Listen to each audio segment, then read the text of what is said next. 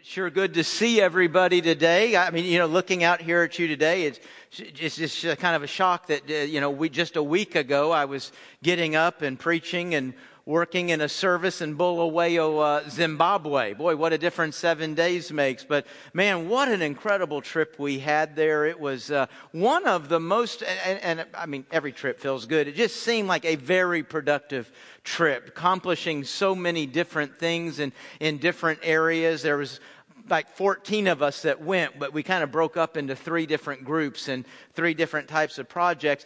Having said all that, I'm guessing if you follow me on, on Facebook or anybody that was on the team, you think all we did was go to Africa and walk with lions.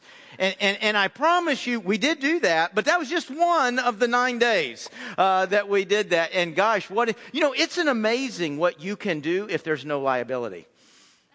I mean, you can get away with anything if there's nobody's responsible for anything. I think we signed one piece of paper. It says, if I'm eaten, I understand my family's in charge of paying for my luggage to be sent home. I think that's the only thing we signed to go and, and, and do this. And oh my gosh, it was phenomenal. But we, we walked with lions for, you, you know, You'd look at a picture and think, well, what, were you in a cage and you did that like for 15 minutes? No, we were out in the open and we did it for like two to three hours, uh, just walking. And, and uh, it's walking with the lions. I think they walked with us. They, they would come and go as they please. It wasn't like they just stayed there like a, a dog walking down the trail. They would go up into trees and out into the bush and then, and then come flying back. I mean, literally, they'd run by you and hit you on the leg and, ooh, you know. But, but I had a stick. Did you know that if you have a stick, a lion can't do anything to you? All you got to do is, I've, I've got a stick and you're, you're safe. At least that's what they told me told to stick. But uh, it was incredible. I'm really excited about, and, and I, I, trust, I hope some of you in here today will end up uh, as, as a part of our church family in, in Bulawayo on a, on a mission trip. Uh, we've got a great partnership there with the church, with an orphanage, uh, with a girls' home. The need is great, the opportunity is great. Uh, and, and boy, the church there is just incredible. We had a great time worshiping with them last week, Bulawayo. Baptist Church. And, uh, you know, this, Bulawayo is a city. I mean, it's a, it's a good sized city, and, and it's, it's not like, I mean, you think of Africa, you maybe think of being out in the bush, but there, there, was parts of the time we were, but a lot of this was in the city. And, you know, I, I, was out front before the service started and, you know, seeing people go by, and it's kind of a city neighborhood type setting. And you wonder, you know, what do people know about this place? What do, what do they think about Bulawayo Baptist Church? And, you know, I was doing that and I was reminded, you, you know, I think the same thing about our church. I mean, I wonder, you know, when people drive down Jeff Davis out there and they're sitting at the light and they look over at the sign or they look at the building, what, what do they wonder? What do they think about this building, about this church family? And, uh, you know, I know what I'd like them to wonder. I'd, I'd, like them to wonder, like, how many people we baptized last year? Or how are kids and young people raised and trained in the Lord? Or, boy, what does that church do to come alongside people in, in challenges and opportunities in life? That's what I'd like them to wonder. But I think from what I've heard over the years, and just because I'm a person too, and I've, I've wondered it, you know, as I drove by churches, because I, I wasn't born a pastor, right? I wasn't a pastor in middle school. I wasn't a pastor when I got out of, out of college. I, I drive by churches and, and think thoughts. And so I'm guessing when a lot of people drive by here, they look over the building and think, how many people go to that place? I wonder how much money they're pulling in. Or the really super all important question, I wonder how much they're paying that pastor. Hmm? Very important questions. Now, I, let's answer some of these. You know, we don't go through numbers a lot here at the Heights, but at the end of our last recording year, and the reason I say recording year in Southern Baptist life, we turn stuff in uh, on a year of October to September. So at the end of last September, uh, we had 5,126 members. Uh, we averaged 2348 in worship and 4.85 million not my salary, but what you gave to the work here uh, uh, of the Lord that, we call the heights. Now, when you think about salaries, and we, we do think about those things, you know, if you were to Google or to do a study on what percentage of a church budget is uh, made up of personnel or administration, Uh, actually, if you Google that, you'd be surprised. There's a lot on there, and you get numbers all over the map. You can, you can see something as low as 35%. You can see churches as high as 60% of their budget is, is personnel. But I think most of them, if you read through them, you'd find about 48 to 52 seems to be about average of what you can anticipate uh, a church's budget is, is going toward personnel, which in our church is about 50 to 60 people. Uh, you know, when you think of staff, you think of like, well, there's the pastor and Dale, and you start calling up, there's like five of us up here. No, there, there's like 50 to 60 uh, on our payroll here at the Heights. Now, about half of those are, are probably more like part time some of our nursery workers, facility maintenance, and some things like that. The other half would be ministerial staff, uh, assistants, and that, that kind that, that make up that, that uh, well, 48 to 52 is the average. Our church, uh, historically, I think about every year since I've been here anyway, we run right in the 46 to 47 percent range. So we're a little bit under uh, what, what, an average budget is giving. Not much, but a little bit under that. And uh, myself, along with our personnel committee, we kind of measure what we do with salaries, um, looking at what other churches do. Lifeway, one of our entities in Southern Baptist Life, has a tool where you can plug in uh, the budget, you can plug in church membership, average attendance, and then they'll they'll compare you, give you a percentile uh, with all the churches your size. Uh, and, and we do that. Be honest with you, I haven't looked at it in probably a year or two, I think. I, I probably am due for checking that out a little bit. But uh, we have never had anybody on our staff uh, above the 50th percentile. Now, that sounds kind of like, well, gosh, do we pay bad here? No, I, I, think we pay pretty well. I think we do well. We do the best we can, but when compared, we're in the lower 50 percentile. Now, that doesn't tell you what I make. You're waiting for the number, aren't you? That doesn't tell you what I make or somebody else on our staff makes. But what I hope those numbers communicate is we're not doing anything extravagant. We're not, we're not doing anything over and above, over the top in, in what we do with, with our administration. So there, there's some numbers. They're not the numbers that make up a church. I, I don't think they're irrelevant numbers. I think for most people, those are kind of important numbers when you're thinking, what am I a part of? Or, or do I want to be a part of this? But I, I'll tell you, again, if I could, if I could go inside people's brain as they drive down Jeff Davis and through the light, this is what I'd want them to wonder. Is this a place that I can join God in what He's building? Is this a place that I can join God in what He's doing? Is this a place where I can, and I think this is a big word, confidence, that I can with confidence put first things first? Now, what, what's that mean to, to put first things first? Well, let's see what that means from Haggai's perspective. How many of you said the word Haggai this past week? I'm, I'm guessing nobody. I'm probably the only one. Haggai is a minor prophet in the Old Testament. Now let's see if we can find him, because I'm going to tell you right now, Haggai is not the easiest book in the Bible to find. As a matter of fact, here's the way to find it. If you know where the New Testament is, Matthew, Mark, Luke, John, go to Matthew and then go back left into the Old Testament, you'll go through Malachi, Zechariah, and then there's, there's Haggai hiding right there after uh, Zechariah. If you get to Zephaniah or Habakkuk, you've gone too far, and it's easy to go too far because Haggai's only two pages long. I mean, you can just zip right by and never know you walk through his house, okay? So that's where, that's where Haggai is, and he is what we refer to as a minor prophet. He's not minor in his importance. He's not minor in his message. He's minor in his size.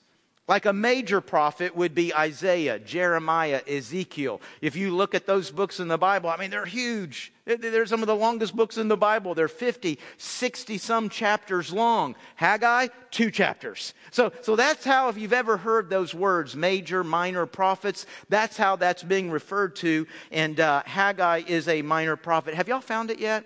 Because I've just been totally rambling, giving you time to find it. That's all that information was for, giving you time to get there. So, Haggai chapter 1, let's begin. I'm going to begin reading in verse 2.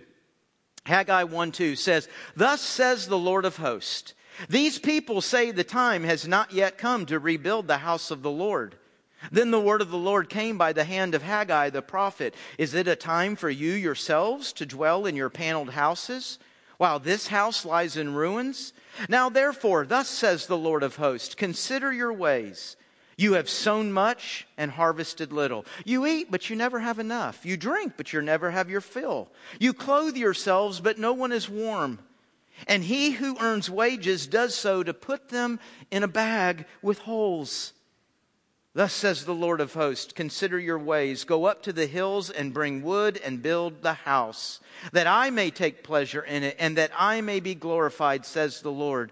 You looked for much, and behold, it came to little. And when you brought it home, man, look at this phrase. I, I find this uncomfortable. There are not a lot of things in Scripture that make me uncomfortable with God. This one comes pretty close. It, what does it say? And when you brought it home, it's talking about your resources, your wealth. I blew it away. What? That doesn't seem very nice. I blew it away. Why? Declares the Lord of hosts, because of my house that lies in ruins, while each of you busies himself with his own house. Look at chapter 2, verse 6. For thus says the Lord of hosts, yet once more in a little while, I will shake the heavens and the earth and the sea and the dry land. I will shake all nations so that the treasures of all nations shall come in. And I will fill this house with glory, says the Lord of hosts. The silver is mine. The gold is mine, declares the Lord of hosts. The latter glory of this house shall be greater than the former, says the Lord of hosts. And in this place I will give peace, declares the Lord of hosts. Haggai today brings to you and I, brings to the Israelites a message from the Lord. And did you pick up that it's from the Lord? Did you pick up the repetition there? In those few short verses I read, 11 times we heard a phrase that sounded like, says the Lord, the word of the Lord, declares the Lord. I'm guessing Haggai here's a little squeamish. You know, he knows, hey, this is message is a little bit of a punch in the mouth. We all get a little awkward and sensitive when it comes to money. And so Haggai's just like, hey, Liz, don't put this on me. This is all him. You got, you got, you got a problem, go here. Go here. Not here. Leave me alone. Now leave me, I'm just declares the word of the Lord. So 11 times you think, hey, Haggai's trying to get something across here. Now, now what is it that, that Haggai is communicating to us? You know, if I could paraphrase God's word here, I think it would sound like something like this. You know, you know, guys, you are always busy. It's always the right time for you to build your lives, to build your homes, to be about the business of you. While it never seems like it's quite time to do that, you know, now's not a good time. Ah, I don't have enough right now. This is a difficult moment. So it's never quite the right time to make me a priority. Whose money do you think you're building life with? It's mine. And when you don't acknowledge that, you're bringing a math into your life that will never add up. But folks, if there was a verse, I would say, that is the United States of America. That'd be it right there.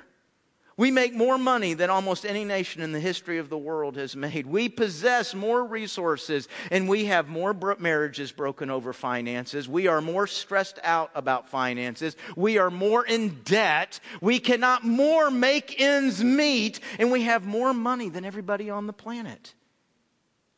Do you realize if you make $25,000 a year, you are in the top 1% of this world? And we're stressed. Why, why can't, why? Are we acknowledging who it belongs to? This, this, is an un, this is an uncomfortable message. This is a tough one here. But if you stop and think about it, what, what is it God is suggesting us? There's two ways to approach this. There's the, the negative side, you're not doing, but then the positive side is, but what if? Hey, listen, if you're one of those, man, I'm, I'm just killing myself here. I'm working hard. I'm trying, and it just seems like, ah, just always a bit short. It just doesn't quite add up. And I don't think that's just a financial statement. I think that can be anything in life. Man, it just doesn't quite come together. Could it be that you're not acknowledging that there's a king? You're, you're, not acknowledging that there is a king. And folks, when we don't acknowledge the king, it's not going to work. Period. End of story. It, it's just not going to work. Now, the, the king in this situation, what, what Haggai is dealing with here is he, the, the prophet Haggai goes to the people of Israel. And remember, we've, we've talked about them coming back from exile a number of times over the last year. That they've come back from exile. They're back in the land of Judah, back in the city of Jerusalem. They're coming back after 70 years. The temple was destroyed when they were defeated. And they've come back and they're rebuilding their lives and they're getting their businesses up and running because you have to do that, right? You got to pay bills. You gotta feed it. You gotta feed your family. And so they're doing pretty natural stuff while God's house lays in rubbles.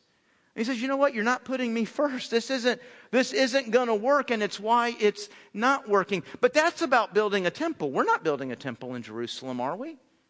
We're not in a, in a building project here at, at the Heights. But isn't God always building? And is there not an opportunity for you and I to always prioritize, to always make first in our lives the building that God is doing. You say, well, what building is God is doing? Well, look up here, 1 Corinthians chapter 3. Do you not know that you're God's temple? You're the temple he's building now. God is building individual lives in and with and through His Son, Jesus Christ. This is now His building program. This is the temple that shows His glory. And you and I can join God in building individual lives, in bringing people to Jesus Christ. And as God raises up these temples, you know, we talk a lot here about how life is better connected, right?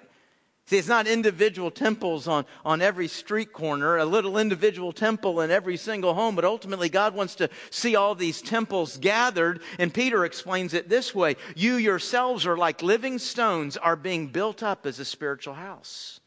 God brings all of us together, and we are the spiritual house. We are the holy priesthood for planet Earth. We're, we're, the representatives between God and people, between people and God. We are God's building program.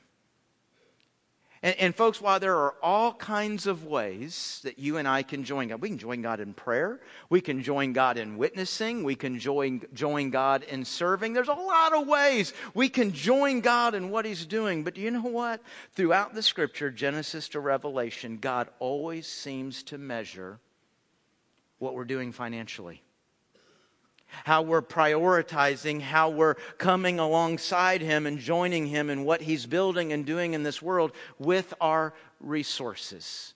Look, look what He says throughout the scripture here. In Proverbs chapter 3, we have the command honor the Lord. Can we go to the, to the next one?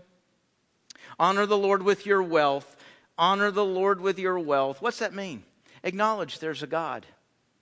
Acknowledge that the wealth all belongs to Him. You know, you and I today in our worship songs, we sang about a king, didn't we, in a lot of those songs? King Jesus. We have a king in Jesus. And you know what? Everybody here, we all know what the word king means.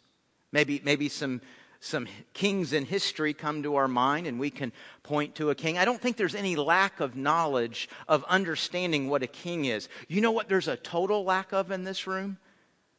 The experience of living in a kingdom the experience of living under a king. We have leaders. Matter of fact, we call ours. I mean, isn't, I don't know how long this has been true. I would assume for 50 plus years. Don't we refer to the president as the most powerful person in the world?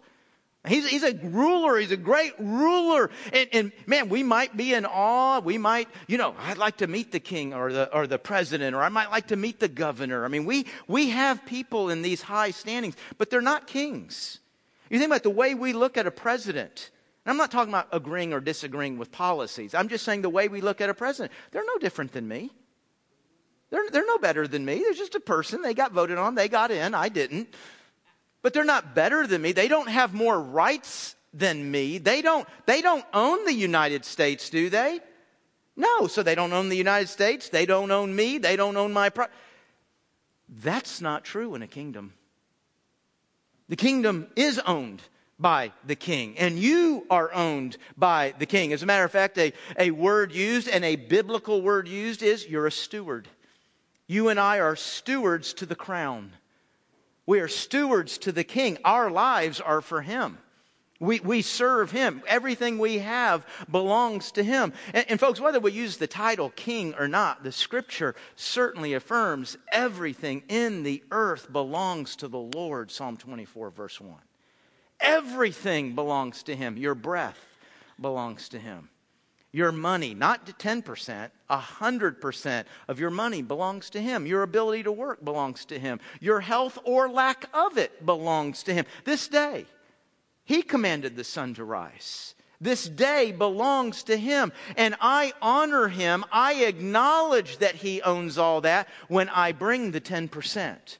When I bring the 10% to him, I'm acknowledging you're the owner of this and you own all of it. And not only does it say to bring it, but it even describes how. First fruits. That's not a name that, or a word that jumps out at us because most of us are not farmers. We're not agrarian in nature. But the, the idea of first fruits in the Bible is, okay, so I'm a farmer. I got all these crops and I have dumped all my money into seed and into machines and, and into labor and help in, in getting it planted and getting this crop up to the place where I can could harvest it. And usually by the time the, the farmer reaches the place it's time for harvest, he, he's out of dough. He's out of money. It's time to get the harvest in and, and replenish and, and have what I need to live on. Well, you would go out to harvest that crop. The first 10% went to the Lord, the tithe. That's what first fruits means. The first. Now, you say, well, okay, God, I'm fine with giving you 10%, but, but what if, what if I go out and harvest that 10, I'm bringing it to you, and while I'm bringing it to you, a storm, a hailstorm wrecks the other rest of my harvest? I mean, could I wait until I get everything in, kind of get bills paid, see where I am, and, and, and then, no, it's, there's a step of faith here. It's all His, whether a hailstorm comes or not. You acknowledge him, you honor him with the first fruits, with the tithe. And you know when we don't do that? You know what that makes us? Will a man rob God? Yet you're robbing me. What do you mean we're robbing you, Lord? How, how have we robbed you? In the tithes and contributions. You know, it's an interesting thought right there. I, I think it's easy to have a mentality that when we come in here and we pass the plate, or I, I know a lot more of us today. I just started in the last year. I'm doing it all pretty much online. But when we come into that, don't we have the mindset that I'm giving God a gift? I, am I'm, I'm, I'm enriching God. I'm, I'm giving God something so His ministry can happen, right? I'm, I'm giving this. And, and if we're, if we're not careful, it's real easy to almost get, start bargaining with God. Hey, God, I did my part, so now you do yours. I mean, I, put this money in the plate, you're going to give me a good meeting this week, aren't you? I mean, we can really have this mindset that when I'm giving something, I've now put God in obligation to me. He now owes me. He's, he's now to give something to me. And nothing could be further from the truth. Do you know that God does not owe you a thank you letter? You know, if you come to my house and you say, hey, Rain, can I borrow your hammer? Oh, sure, here it is. Here's my hammer. And you go and you use it and you bring it back three days, five days, ten days later. Am I going to send you a thank you note? Hey, man, I just want to thank you for the hammer. That's so awesome of you. I love this hammer. Think of the things I'm going to be able to do now.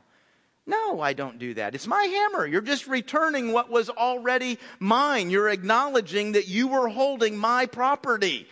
I don't have to, I don't have to thank you for that. And if you don't return it, you are, you're stealing. And so it's no wonder God says, hey, listen, this is, this is never going to work. As a matter of fact, and I, I still, he says, I'll, I'll make sure it doesn't work. Man, that doesn't seem very nice, God. That doesn't seem very loving. I thought you protected us and provided and guided, and you're a warm God and a loving God. That doesn't see, you know what, folks? Is it loving if one of my children turns down the wrong road to send them money to tr- continue traveling down the wrong road? No, I'm going to do what I can to get a message to them. You're going the wrong way. Don't, don't go there. I'm not going to help them go the wrong way. I'm going to help them turn back around. God is very comfortable blowing your income away if you're going down the wrong road. And You say, well, I don't know, Pastor. I've, I don't do this, and I feel like things have been adding up pretty good for me. Yikes. I wouldn't I wouldn't test God on that. I wouldn't test God to see if he can he can blow it away cuz he loves you too much to let you journey too far down the road in the wrong way. And folks, look around you in America. We're, we're the total example of what Haggai is talking about here. Uh, look what Jesus says. Jesus says, Lay up for yourselves treasures in heaven. Who do you do this for? God? Because he has need up in heaven. He can't pay the water bill? Who, who are we laying up treasures for? Ourselves. You know, that's the crazy thing. I don't think any of us is confused that the Bible encourages selfishness uh, that, that you make yourself the motive for all things. And yet, when I look at Haggai, when I look at Malachi, when I look at Jesus, as they address giving, they really say, hey, you know what? This is for your well being. Listen, you're doing all this work and it doesn't add up. Hey, there's a way for this to add up. Jesus, for yourself. Not for me, not for my Father, for yourself lay up treasures in heaven. Why, why would that be important? Now, first, let me go back. In the New Testament, there's a variety of ways you can lay up treasures in heaven. One is giving and giving to the poor, caring for the poor. Another way, giving to the church, giving to the work of, of God's kingdom. Those would be some ways we're laying up for ourselves treasures in heaven. And Jesus says, For where your treasure is, there your heart will be also. And folks, there, there we go. That line right there, that's what this is all about. It's not about whether I have enough or don't have enough or whether I can trust God. Listen, it's a heart issue. It's always going to be a heart issue. Jesus says, hey, listen, you want to find out what's important to a person? Follow the checkbook. You want to find out what's important to a person? Follow the money. Our heart always goes to where our money is. And Jesus says, hey, listen, you can discipline your heart. You can channel your heart toward heaven so that your heart catches up. Use your money toward heaven and let your heart catch up and let, and let heaven become the passion of your heart, the priority of your heart. But the bottom line is you're not going to serve God money. You're either going to use money to worship and serve your God, or you're going to end up serving money as your God. You think this is a message for capitalistic America out there that doesn't even know the Lord or love the Lord? Haggai's talking to church people when he says this. Jesus is talking in the synagogue when he says this. He's talking to church folks, people who worship God, right? No, you're not. You sitting in here, money is always a major indicator of what's happening between me and God. Going to tell you what, this, this, is, this is tough, isn't it? These are challenging ideas, but they're for you. Listen, God, hey, listen, when you do something, God wants it to add up.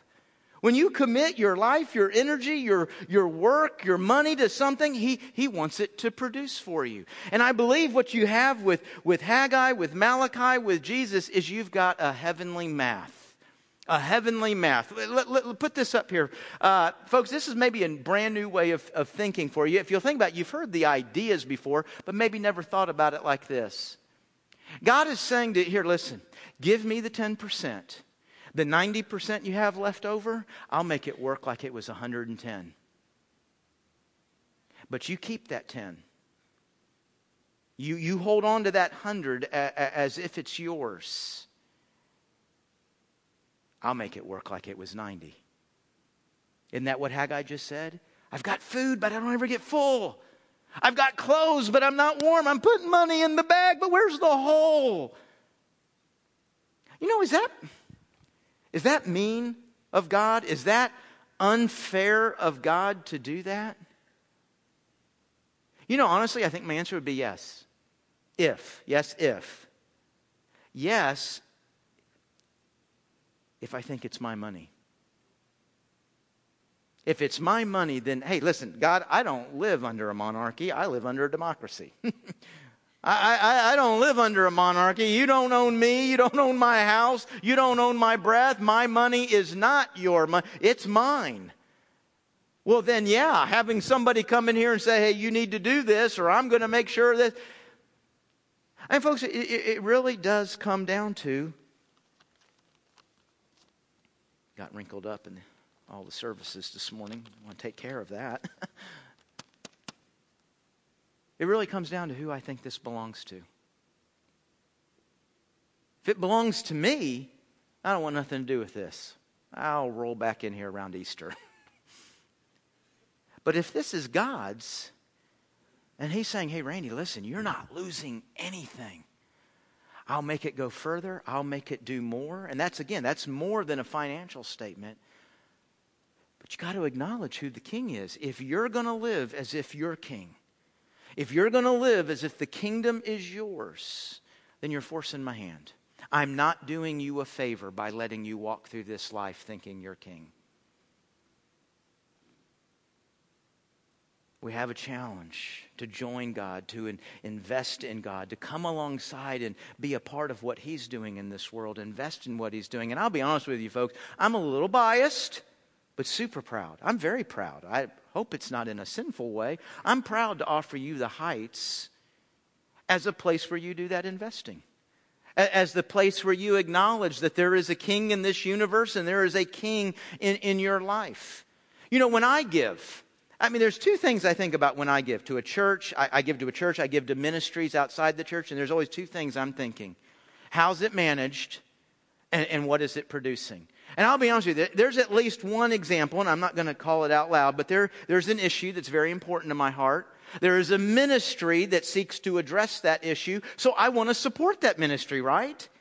And I just think they handle funds horribly. I, I, really do. It's an opinion. I'm not saying I'm right. I just, I just think they handle it horribly. Not out of negligence, not out of criminal. I just don't think they know what they're doing. Just every now and then it looks like monkeys are running the zoo, right? And, and, you know what? I want to give to that. I believe it's important. I believe God would have me to give to that. But it's just, it, you know what? If you just are not comfortable with the way things are managed, it's hard to do that, isn't it? You know, and so I, when I'm giving, I'm always looking, how's it managed? What's it producing? You know, folks, I want to share some things, and there are things I share periodically, uh, maybe annually. Some of you will have heard this before. But I also have people ask me about this stuff all year long. And I don't address it all year long, uh, you, you, know, but I, I, I, do want people to know. I do want, want people to understand. You know, on the question of how things are managed, and you can measure management in a variety of ways some objective ways, some subjective ways. But a couple of objective ways. We do an, an annual audit. Not every church does that. There's nothing that requires us to do that. We do. And I'll tell you something, it costs money, it costs, costs a lot of money. But we have an accounting firm come in and do an audit uh, uh, of our business here at the Heights. Uh, and they're not just measuring whether the numbers add up at the end of the day. They're, they're measuring our numbers, they're measuring our security, they're measuring our software, our checks and balances, purchase orders, who's making decisions, how is it, how is it held accountable all the way through from beginning to They're measuring all of that. And for the eighth year in a row, we got an unqualified report. An unqualified report means they said there are no corrections to how you're doing what you're doing or what you are doing. And by the way, that audit is available to you. It's always been a, a, available to you. If you go online uh, to our webpage, if you click on Give Online, and I was thinking about that this week, we might need to change the title of that block because if you click on a block that says Give Online, you assume you're going to give online. Well, you would. That would take you to where you give online, but it also takes you to a lot of financial information. If you click on that page, you can see the, the audit report, who does, what accounting firm does the audit. You can see the report. You can see our budget. We have another one where you can uh, click on frequently asked questions uh, about our about money here, how it's handled here, the budget. Uh, you, you might be overwhelmed at just how much information is out there for you to find out about what's going on in the finances at the Heights, and that's not something new we're doing. That is that has always been there. So go go check that out and see what that is. So that would be one way of measuring how things are managed. You know, another way is are the bills paid, right? I mean, at the end of the day, are, are the bills paid? You know, we've had four or five years in a row here where we haven't quite made budget. Uh, never we have fallen, we haven't fallen short by significant amounts. It's always very almost insignificant amounts, one percent, one percent, give or take a tenth. You know, we, we barely fall short, but it doesn't really matter if we fall short or not because we operate by kind of a simple management principle here. We don't spend what we don't have. We, we, we don't believe you're calling us to go spend money that we're not receiving and trust God for it. No, we, we make our decisions based on what's actually coming in before we look at what's, what's budgeted. Uh, we're very aggressive with debt. And trying to manage that. I think I announced a couple of months ago or a month ago that, that we paid off one of our loans early. We have two. We paid one of them off early. I think paying it off early, we saved over 65000 in, uh, in interest payments. So those would be some ways you could look at and, and measure how things are being managed. There, there would be others, but, but those would be a few. What's it producing? You know, when you're, when you're giving to the ministry here, what, what, what does it produce? What's happening at and through and with the heights? You know, let's think outside the walls for a moment. You know, if you take last April to this coming March, and I say that because that's our budget year. Uh, so in the last year, April to March, or by time March comes, we'll have been on nine mission trips. Uh, in, in this church. Haiti, Nicaragua, Ukraine, Zimbabwe, some of those places more than once. And uh, folks, I don't, I don't think it's about comparing, but I would say this out of, I don't know how many churches there are in America, probably 250,000, 300,000 or more. You wouldn't find a 100 that had been on nine mission trips.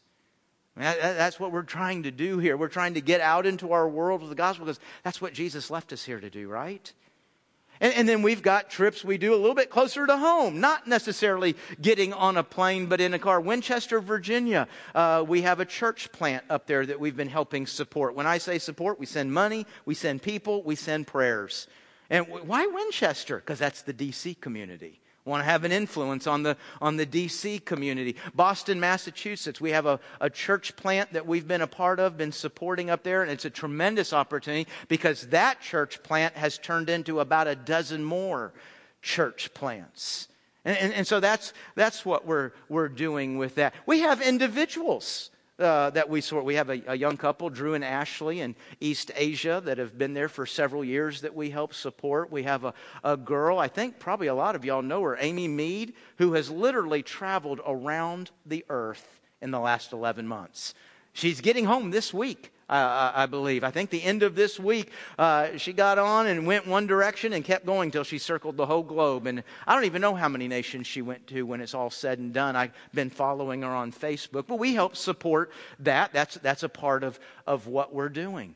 And then you come a little bit closer to home, and we've got like our Love 804 missions. You know, 15 homes this past summer that we went into and helped renovate, rebuild homes, families that were impoverished and, and couldn't keep water from coming through the ceiling or, or a variety of, of other things. And so 15 different homes that we sent people, but we also paid for all the resources that, that, that fixed those homes and that did that. And then we have. Uh, about a dozen schools that we worked in. Uh, again, some of that in resources and people. We have ministries where people are, are, are, tutoring children all the way to where we're fixing things in our public schools, which should make you scratch your head and say, don't we have taxes that are f- to fix our schools? Yeah, we do. I don't know why they're not taking care of that.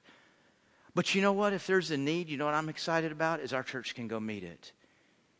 Because what I would love to be, and it takes time, it takes a lot of time and it takes a lot of projects, but that we would be a church where our community one day wonders, what would we be like if the heights weren't here?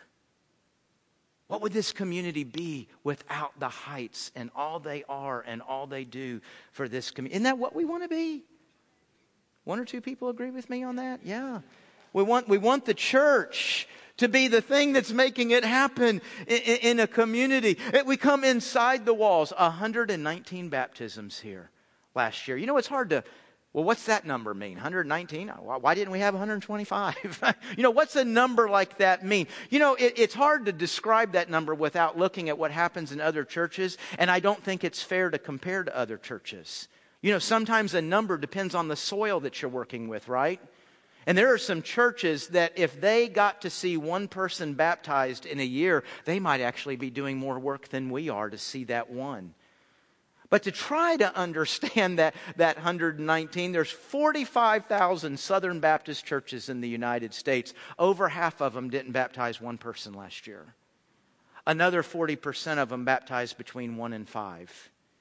So it's, it's And there's some great things happening here, right? There's some, some real life change that is taking place. And I won't continue going on with numbers and stories. I, I, hope you can look around and see what's happening with our children, with our youth, and in ministries like Celebrate Recovery and in the baptismal every Sunday. I hope you're seeing and measuring some of that. We're going to try to keep some stories in front of you this spring up from you, individuals sharing what the church has meant to them, what it means to their life, what, it, what it's doing in their lives. I think this is a pretty cool place and to come along and invest. And I'll tell you something, folks, as I look at Haggai's message here, I praise you. Not the pastor, not the staff, you. Because you really do faithfully, sacrificially give. And I believe that's why so much is adding up here at the Heights. You know what the average per capita? Per capita is a tricky number because you got a lot of people that don't give, and sometimes you got one check per family, right? I mean, the three year old's not giving. So per capita means if you took the entire offering and divided it by attendance, the, the per capita giving in the average Southern Baptist church is $26. You know what it is here at the Heights? About 38 to 40 you give about 50% more than, and I'm, I do not study all denominations, but at least in Southern Baptist life, you give about 50% more. And I, we know, we have a tendency, well, who's the money bags that's stroking those big checks? You know, folks, I've been a part of a number of churches, a part of a number of, of budgets.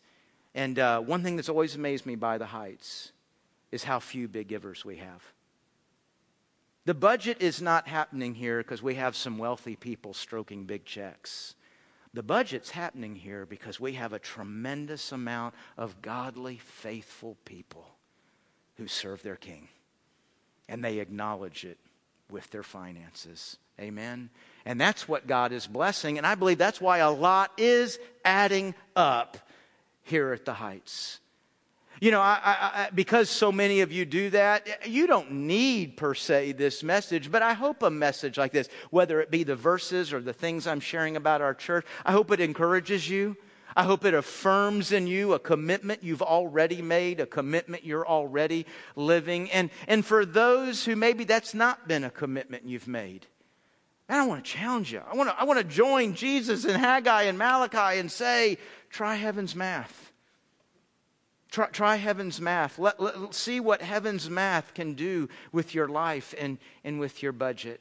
I would use Malachi 3:10. When I think when you challenge people, let's let's draw from scripture, not not not a pastor and his ideas. Malachi 3:10, God says, "Test me. Test me with the tithe and and see what I will do." I want to challenge you to test God. Now God didn't say this part, I did, but I want to challenge you to test God for 4 months. Why, why four months? Well, I think if I said a year, it would just be too overwhelming. I think if I said test God for one week, eh, now we're just playing games with God. Now we get into this. I'm gonna, I'm gonna put a, I'm gonna put a thousand dollars in the plate, and then I'm gonna run to the mailbox on Wednesday and see if there's a check for two thousand dollars. You know, sadly, and I think nothing breaks my. I, I hate the prosperity gospel. I hate it. If everybody's wealthy, who shows poor people what it looks like to follow Jesus Christ? If everybody's healthy, who shows unhealthy people what it looks like to follow Jesus Christ? Somebody needs to follow him as a poor person so they can show other poor people what it looks like, right? Somebody needs to follow him as an unhealthy person and show the rest of them. What a lie come in here and give God a $1,000 and see what he can do. Now, I want to tell you something, folks. You might be surprised what God will do. But God's not playing a lottery game with you. Buy a big ticket, he'll put a lot in the thing, and a good chance you'll get pulled this week. So that's why I wouldn't say test God for a week. Four months. I totally made it up. I did. But test God for four months. Go home you're single by yourself, a couple, if you got a family, I, this might sound strange because I don't talk, Karen and I don't talk about finances with our kids really per se, but we do the tithe. And, and, and I'll tell you why. Because I would say it's the, one of the most significant things my mom and dad gave me was the teaching and the challenge and the modeling of tithing. Because if you will start life if you'll start budgeting, if you'll start a new job tithing, it's not actually that challenging. But boy, if you've been robbing God and, and trying to make a budget work and you're now 52, 47, 61, and you've never, to figure out how you're now going to just lop 10% off, it, it, it seems impossible, doesn't it? It seems very difficult. I think moms and dads, one of the greatest favors you can do for your children is help them start life this way. It's just a lot easier to honor God from the very get go, from the very first paycheck. So go home and discuss that as a family. And I would, I would say, pray about, pick a date. Uh, maybe you could start March 1st. What is that, two weeks away? Maybe some of you, I need to do a little more arranging. I need to a little prepare for this a little bit. Maybe it's April 1st. Maybe it's May 1st. Pray about it, start a date, and test God. Did you know the Bible says it's a sin to test God? Only one place in all of Scripture does God say, Test me. Malachi 3:10. Test me with the tithe. Test me and see what I'll do. And if you don't test him, man, you just have no idea what you're missing out on. And if you're in here today and you're doing just fine and you've never done this, you have no idea what you have missed out on with all that you have. And I would say to you, don't test God to see if His word's true, and He'll blow it away because He can make it happen at any time.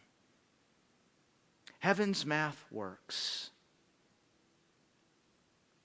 for you. Heaven's math works for you. Not God. He doesn't need your money. Honor the King. Let's pray. Heavenly Father, we, uh, we might know what Webster's dictionary says about what a king is. We might be able to point over to uh, a certain nation or call out a king in history. But Lord, most of us don't really actually understand the experience of living under a monarchy. God, I praise you that you're the monarchy we live under and help us to realize we lose nothing under your rule in our lives. We lose nothing, we give up nothing. It is nothing but gain to come up under your rule. God, for our children, for our nation, may we be able to display what it looks like to come up under your rule. How freeing it is, how enriching it is, how safe it is. God, we worship you as our King. Would you show us this week all that it means to say there's a king in our lives? Help us understand what that means financially. It's in Jesus' name that we ask this. Amen.